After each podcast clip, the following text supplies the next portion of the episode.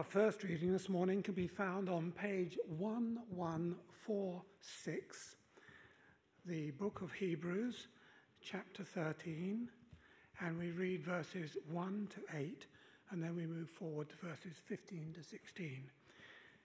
Hebrews 13, page 1146. The writer to the Hebrews comes to his concluding exhortations to them. Keep on loving one another as brothers and sisters. Do not forget to show hospitality to strangers, for by so doing, some people have shown hospitality to angels without knowing it. Continue to remember those in prison as if you were together with them in prison, and those who are ill treated as if you yourselves were suffering.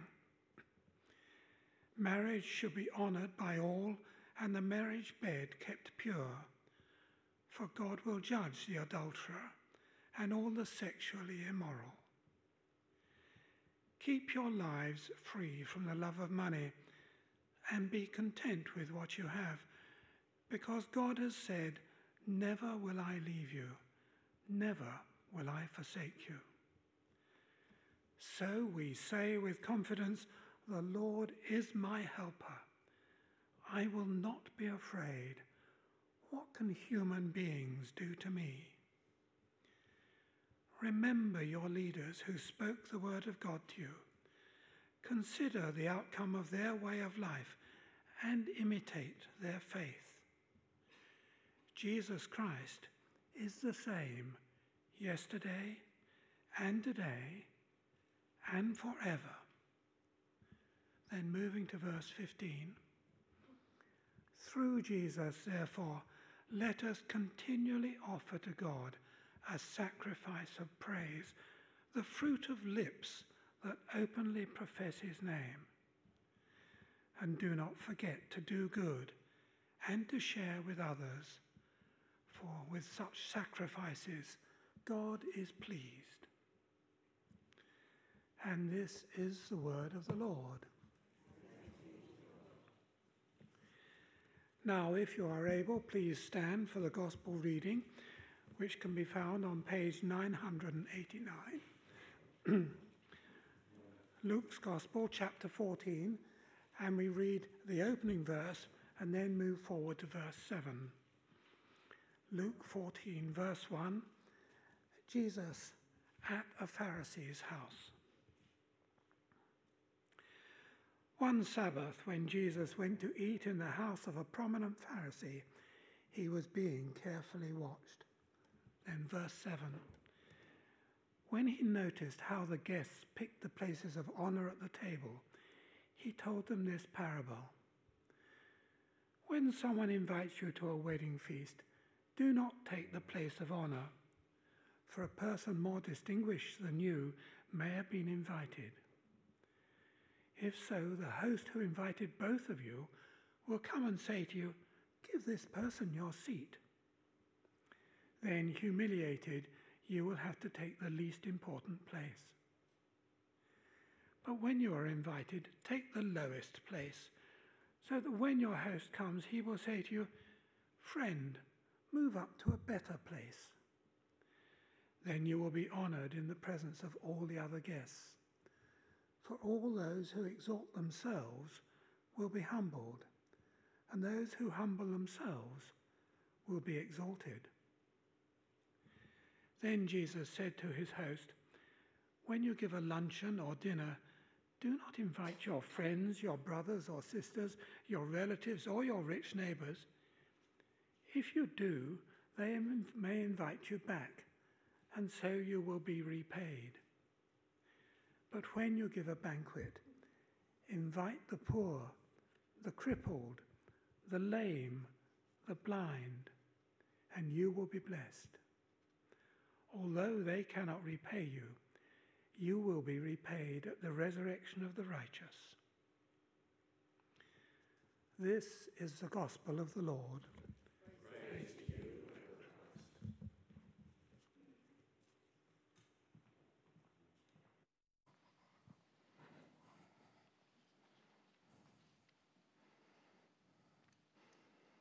Heavenly Father, open our hearts to hear the words that you have to say to us this morning. Amen. Please be seated. I find this new microphone arrangement a bit scary. It's like being stared down by an aggressive caterpillar or something. It's kind of. I was struck by the words of that collect.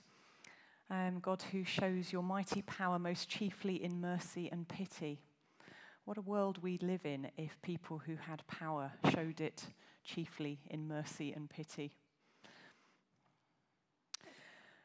So, like most primary age children, I was a veteran attender of friends' birthday parties by the tender age of nine. Now, I've got to tell you that the whole class party was quite a rarity. Most parents set the guest list bar at a more manageable eight to ten children. So that meant delight if you made the invite list for someone you hung out with at school, and some considerable discomfort if you didn't, but other friends of yours did. But apart from your own birthday party, of course, nothing could compare with the joy of being the best friend of the person having the birthday party. Because when it came to the birthday tea, you were asked to sit next to the birthday girl or boy and then bask in the reflected glory. This, of course, could be quite fraught. A very popular child might have to handle protracted negotiations in the playground about this from their closest group of friends in the run up to their party. And woe, much woe to the child who presumed they could occupy that position without invitation and had to be relocated by a firm parent further down the table. So we might not know a lot about ancient Near Eastern hospitality traditions when it comes to seating guests, but if you've ever been to a child's birthday party or a formal dinner or a seated wedding reception or observed the reshuffling of a government cabinet, you will perfectly well understand that there is a human preoccupation with positions of honour. I'm doing something that's making a noise. Is it me? What can I stop, Tom? Is it the cable? No? I don't want it to wind everybody up through the thing. That's okay. I need to not speak. I think that's what it is. so Jesus watches guests vying for position at the table of a notable Pharisee. And he watches, presumably, as this backfires on one or two, resulting in the host having to move them uh, to allow for a more important guest to be seated where they had parked themselves. That's embarrassing, isn't it, for all involved? Jesus observes the human propensity to value or to seek to value ourselves more highly than we value others. The tendency to either be so secure in our own superiority that we assume we are more important than others, or so insecure about ourselves and our own worth that we spend our time striving for that affirmation of others through association, being seen in the right places and with the right people. You may have met people to whom this seems important. They are keen to tell you who they bumped into and had a key conversation with, or who they had lunch with, or who attends the same social club that they do. The message is you see, I'm in. I'm in with the power brokers, the decision makers round here. Then in our Luke passage, Jesus notices those who are most often left out we have a section of rhetoric here from verse 12 of that chapter that stresses his point. When you give a luncheon or dinner, don't invite your friends, your brothers or sisters, your relatives, or your rich neighbours. If you do, they may invite you back, and so you'll be repaid. But when you give a banquet, invite the poor, the crippled, the lame, the blind, and you will be blessed. Although they cannot repay you, you will be repaid at the resurrection of the righteous. Is Jesus saying we don't get to drink with our close friends and family? Of course not. We know from Jesus' own life that he ate and drank himself. He partied at weddings and ate and relaxed with his friends and his disciples. But he's saying if we stop at that, if that's the extent of our circle of association, then we are missing something vital. We are missing people out. We are failing to honour those whom God honours failing to recognize the fierce love of God and value that God bestows on all he has made. failing to offer a place to the God made and the God loved, who, for no other reason than humanity's worst tendencies towards self interest, most often find themselves on the outside of our welcome. Now, this reflection on position and honour follows an incident just before dinner at the Pharisee's house. You know, we jumped from verse 1 to verse 7. Well, the bit in the middle is Jesus healing a man who uh, presents himself before him there at the dinner, suffering from swellings um, in his body. And he points out their hypocrisy and their lack of compassion for considering it wrong to heal on the Sabbath. They've let their love of religious, legal propriety obscure their vision. They can't see the worth of the man in God's eyes because they're too concerned with the reputational scorecard. Jesus loved his friends, yes, but he also sought out the company of and ate with those who are excluded or on the margins, and he was utterly unbothered about how that might look to others. Because all humanity has this in common. We are all God made and God loved. Love your neighbour as yourself. This is not about charity and haves and have nots and about benevolence. This is at its very root about our recognition that we find our own true identity in the identity of the other.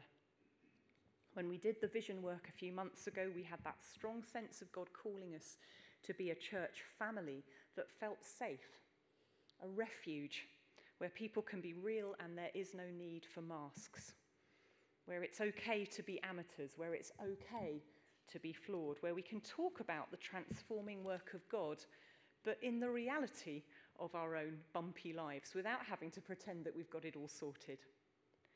If we truly become a community like that, you see, we don't have to play, and we don't get to play that ranking game with one another or feel superior, either spiritually or socially, because we've all got our stuff going on. Some of us are just better at burying or hiding it. In the kingdom of God, this is really, really important because, firstly, we locate our own identity in Christ and then in one another through Christ. Just as Father, Son, and Holy Spirit are in community, we are in community. Our way is a different way. It's not to seek honour for ourselves, but to elevate one another to a place of honour. It's to recognise Christ in one another to name and affirm the activity and the love of God in and for one another. To pick an example, the Haven Project for Rough Sleepers, based here in Whitstable. It's a Churches Together in Whitstable project, and a lot of people from here and other places are involved. Much of the work is about trying to provide a place where those who need it are gently reminded of their value and their worth, that their bodies are worth care, and attention, adequate clothing, food, warmth. That they deserve a safe place where they can have company without judgment and support from others. That others want them to thrive and find a firmer foothold in life. The opportunity for work, for a roof over their head, or a way out of isolation and addiction. If we live our life that way, loving our neighbour as ourself, identifying God and God's activity in one another, naming one another as God made and God loved, then we're unlikely to mind when we, where we end up on the table. But it will turn our attention from ourselves to others. And if we're all at it, we're likely to find that we too benefit from the appreciation of others who want to see us thrive and grow. Our security does not lie in our social position because in the kingdom of God, we are sons, we are daughters, we are heirs with Christ, who is our Lord and also our brother. If you like to name drop who you get to rub shoulders with, how about the Prince of Peace? How about Almighty Saviour, the Alpha and the Omega, Emmanuel, Logos, the Creator of the universe? How about that for starters? Gives you goosebumps, doesn't it? The Lord is my helper. I will not be afraid. What can mere mortals do to me? That's the writer of Hebrews, that passage we heard. He's quoting Psalm 118 The Lord is my helper. I will not be afraid. What can mere mortals do to me? The opening part of chapter 13 of Hebrews urges us into sustained activity and practice. Keep on loving one another as brothers and sisters. Do not forget to show hospitality to strangers. Continue to remember those in prison and those mistreated as if you yourself were suffering. Love your neighbour as yourself. Keep your lives free from the love of money. Continually offer to God praise. Do not forget to do good and share with others. Why those exhortations? Well, because from time to time we fall short, we let each other down, we dishonour ourselves and one another, we forget, we overlook those who are struggling quietly, we're inconsistent, we get discontented, we run out of steam, we get tired.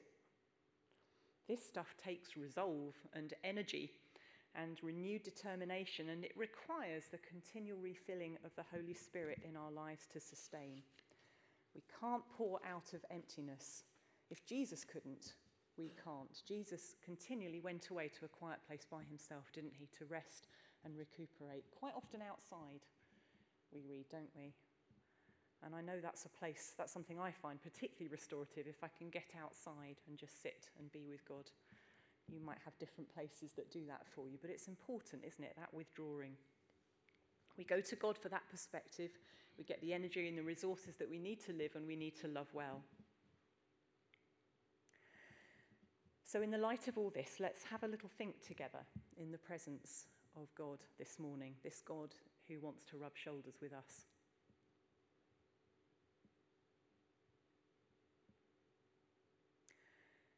Who do I feel is very different from me? Is there anyone I know that I look down on or avoid?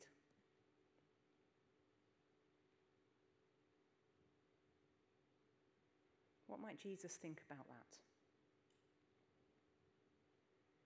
What might he be calling me to do about that?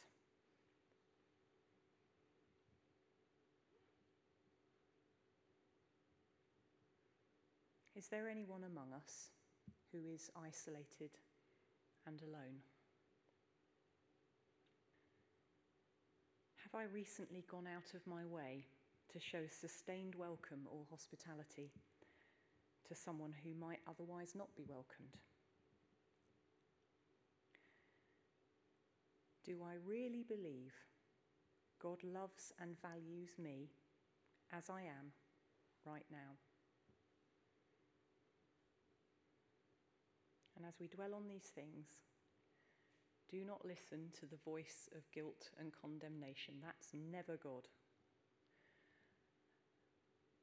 But look at the space, the spacious place that God wants to draw you into this morning. What opportunities is God putting before you to open yourself up to kingdom community and to one another? Come, Holy Spirit.